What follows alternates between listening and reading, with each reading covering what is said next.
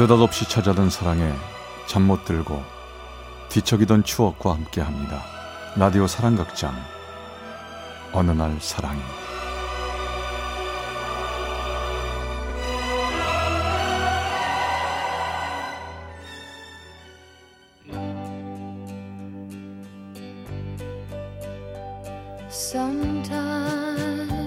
사랑의 체험수기 어느 날 사랑이. 제 45화 내 평생의 인연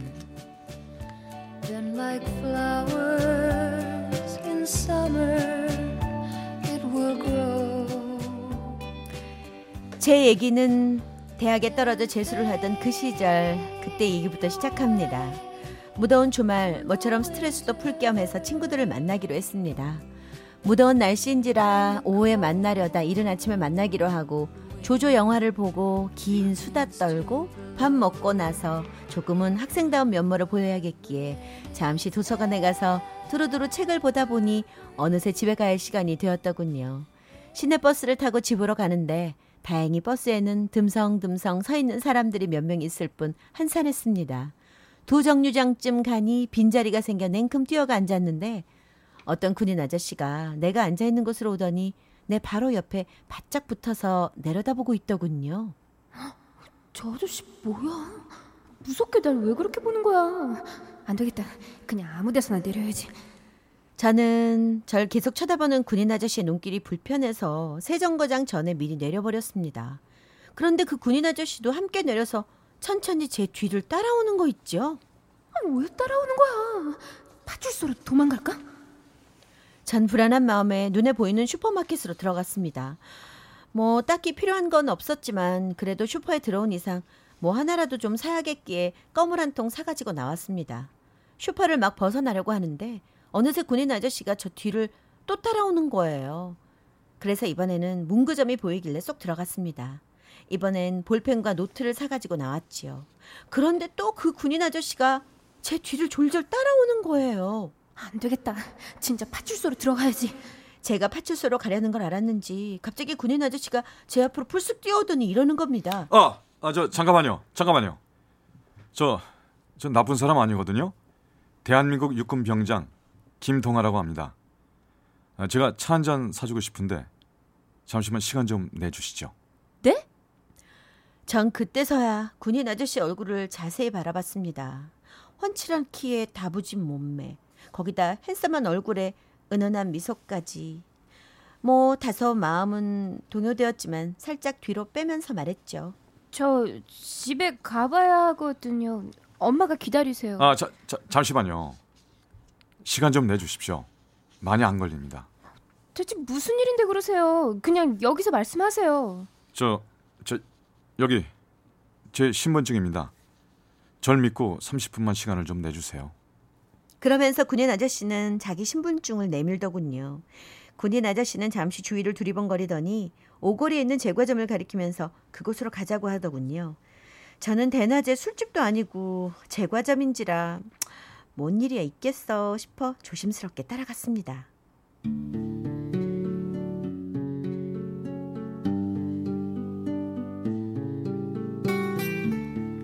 저 뭐 드시겠어요? 혹시 팥빙수 좋아하세요? 날씨도 더운데 우리 팥빙수 먹을래요? 네, 뭐 예, 그래, 그래요. 사실은 제가 말년휴가 나왔는데요. 친구 만나고 집에 들어가려고 버스 정류장에 서 있었는데 그쪽을 보는 순간 그만 얼어버렸지 뭡니까. 어디서 많이 본 듯한 너무 친숙한 모습에 깜짝 놀라 이렇게 나도 모르게 실례인 줄 알지만 절절 따라오고 말았습니다. 첫눈에 반한다는 게 이런 건가 싶은 게 너무 떨리고 흥분되고 입에 침도 마르고 식은 땀도 나고 막 그러네요.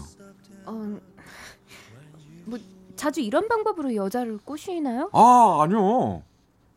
저 여자 처음 따라왔어요.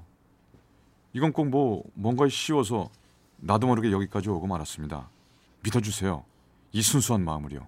그냥 팥빙수나 먹고 헤어지죠. 아주 제두 눈을 보고 제 마음을 알아주셨으면 합니다. 군인 아저씨는 자기 맑은 눈을 보라면서 얼굴을 바짝 내 앞으로 들이밀더군요. 저는 민망했지만 가만 보니 두 눈이 얼마나 맑고 초롱초롱한지 어린아이 같았습니다. 저 제대하고 나서 바로 연락할 테니까 절대 잊지 말고 김동하 기억해 주세요. 네, 그래요. 기억하도록 해볼게요. 그리고 이 빵은 가져가서 식구들과 나눠 드세요.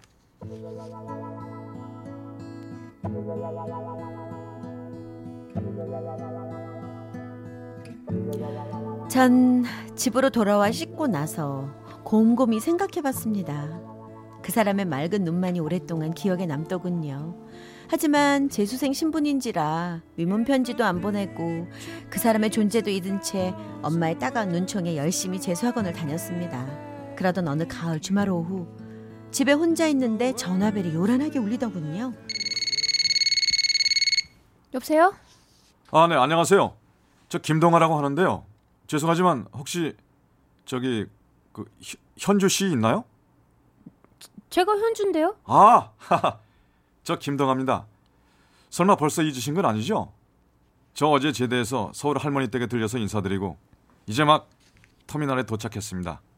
지금 좀 만나고 싶습니다. 아, 오늘은 집에 들어가셔가지고 부모님 먼저 만나야 하는 거 아니에요? 아, 부모님은 저녁에 보면 됩니다. 현주 씨를 가장 먼저 보고 싶은데요. 저 그때 처음 만났던 그 제과점에서 기다릴게요. 전화를 끊고 나자 왠지 모를 설레임으로 가슴이 콩닥콩닥 뛰기 시작했습니다. 전 간단하게 세수를 하고 머리 감고 옷 갈아입고 제과점으로 갔어요. 그 사람은 언제 왔는지 미리 와 있더군요. 현주 씨, 너무너무 보고 싶었습니다. 반가워요. 우리 악수나 한번 하죠. 이렇게 다시 볼 수 있다니 너무너무 기분이 좋은데요. 앞으로 제가 현주 씨에게 잘할게요. 두고 보세요.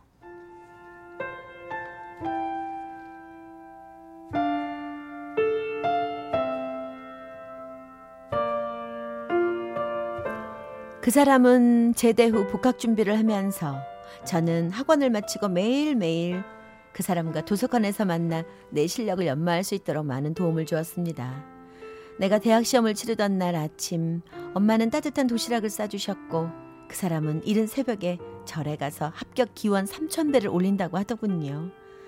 그 사람 덕분에 일취월장한 실력을 쌓은 나는 드디어 대학에 합격을 했습니다. 대학생이 된 우린 매일 만나 진실한 사랑을 맹세했습니다. 현주야, 우리 어머니가 너랑 사귄다고 하니까 데려오라고 하네. 그래? 그냥 가볍게 인사하는 걸로 생각하고 갈게. 전 가벼운 마음으로 그 집에 인사를 갔습니다. 어머님은 다짜고짜 사주를 물어보더니 헤어지라고 하셨습니다. 정말 마른 하늘의 날벼락 같은 얘기였죠. 음, 둘이 결혼하면 남자가 단명을 할 팔자니까 절대 둘이 하나가 돼서는 안 된다. 하루라도 빨리 헤어져야 둘 다 좋을 거야. 그리고 너도 내 아들과 같이 있으면 언젠가 몸이 크게 아플 거다. 어머니, 그런 게 어디 있어요? 저희가 노력할게요, 어머님. 필요 없어. 팔자는 노력으로 되는 게 아니야. 내가 그래서 일찌감치 보자고 했던 거다. 더 정들기 전에 헤어져. 알겠니? 기가 막혔습니다. 그 사람은 어릴 적부터 부모님께서 점성술에 많이 의지를 하셨고 온 가족이 믿는다고 하더군요. 그 사람도 고민하는 눈치였어요. 그러던 어느 날 그 사람은 심각한 목소리로 제게 만나자고 하더군요. 왜 그렇게 심각해요? 무슨 일이 있는 거예요? 어, 제 아무래도 안 되겠어. 내가 현주 너를 만나면 만날수록 네 몸이 아플 거야. 내가 아픈 건 참겠는데 나로 인해 네가 아픈 건 도저히 지켜볼 수가 없어. 자기까지 정말 그런 거 믿고 이러는 거야, 지금? 다 널 위해서야. 부디 잘 살기를 바랄게. 기도할게. 이제 헤어지고 싶어서 하는 변명 같아. 다 그만둬. 아니 그런 거 아니야. 나도 정말 힘들어. 하지만 헤어져야 돼. 미안해. 잘 살아.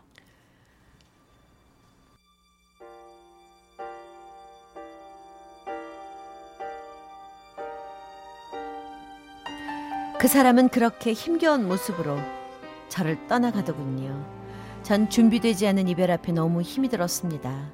나쁜 사람이라고 가슴을 치며 힘겹게 잊어지길 바랬지만 그럴수록 더 힘들더군요.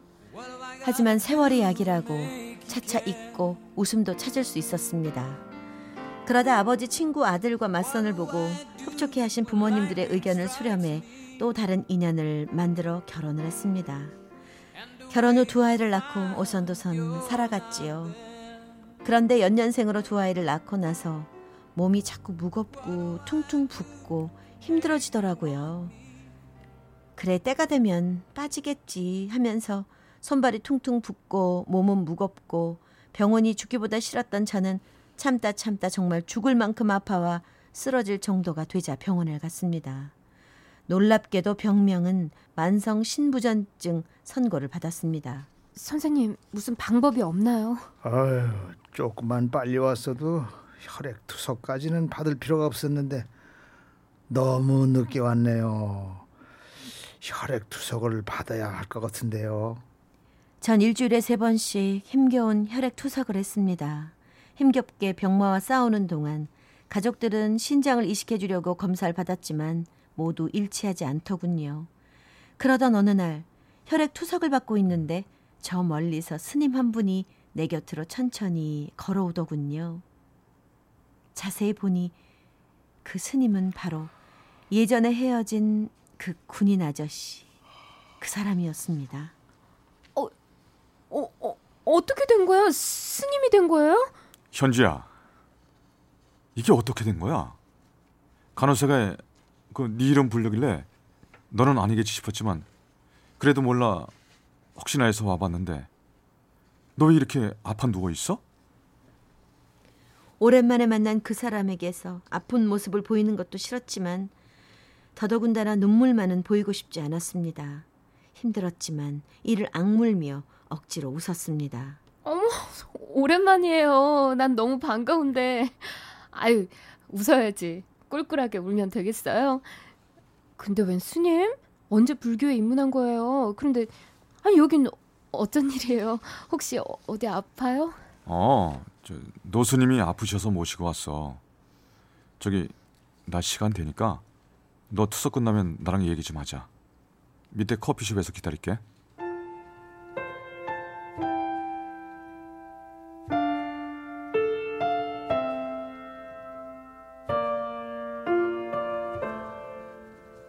정말 힘들었구나. 얼굴이 많이 상했어. 나 괜찮아요.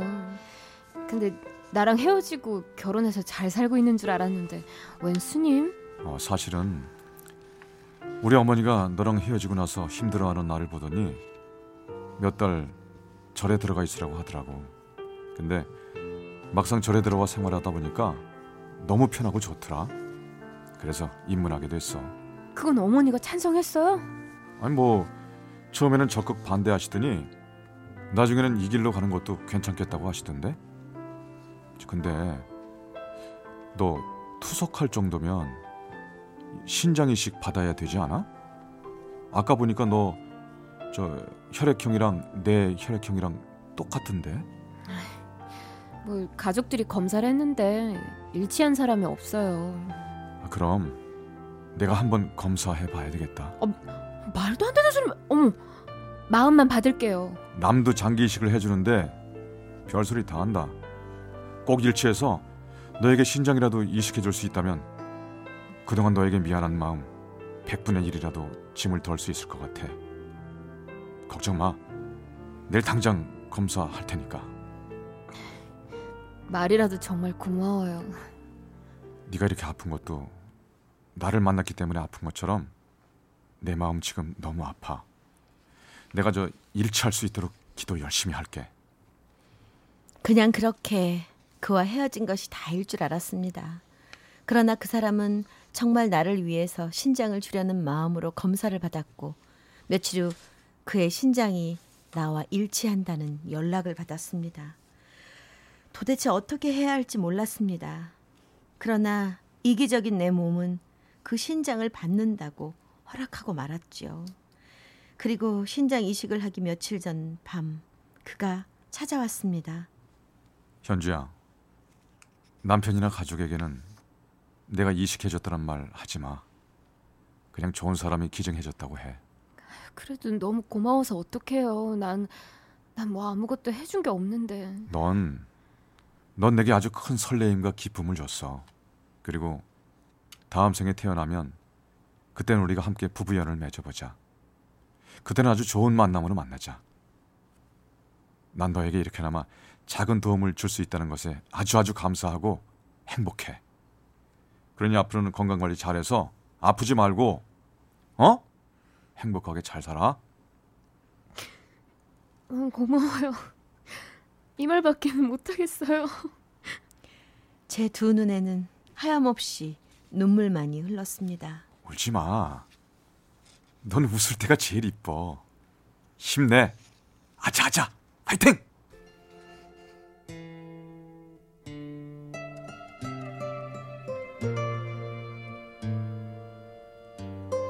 저는 그 사람의 신장을 제공받고 이식 수술 후별 거부 반응 없이 놀라운 성과를 얻었습니다. 그 사람의 간절한 기도와 따뜻한 마음으로 저는 하루가 다르게 건강을 회복하고 6년이 지난 지금도 여전히 건강하게 잘 지내고 있습니다. 그리고 그날 밤 이후 그 사람의 모습은 두 번 다시 볼 수가 없었습니다. 병원 측에 물어보니 다행히 그 사람도 후 건강하게 퇴원을 했다고 하더군요. 지금 어느 절에서 수양 중일진 모르겠지만 정말 고맙다는 말 전하고 싶어요. 그러고 보니 저는 아직도 그 사람 본명도 모르고 있네요. 김동하라는 송명. 내게 또 다른 삶을 살게 해준 그 이름. 정말 고맙습니다. 평생 잊지 못할 사람. 내 가슴에 평생 묻고 살아가고 싶었지만 문득 문득 이렇게 건강한 삶을 살게 해준 그 사람이 너무도 고마워서 그 사람이 이 방송을 듣고 있길 바라면서 정말 고맙다는 이 말을 전하고 싶어서 사연을 올립니다.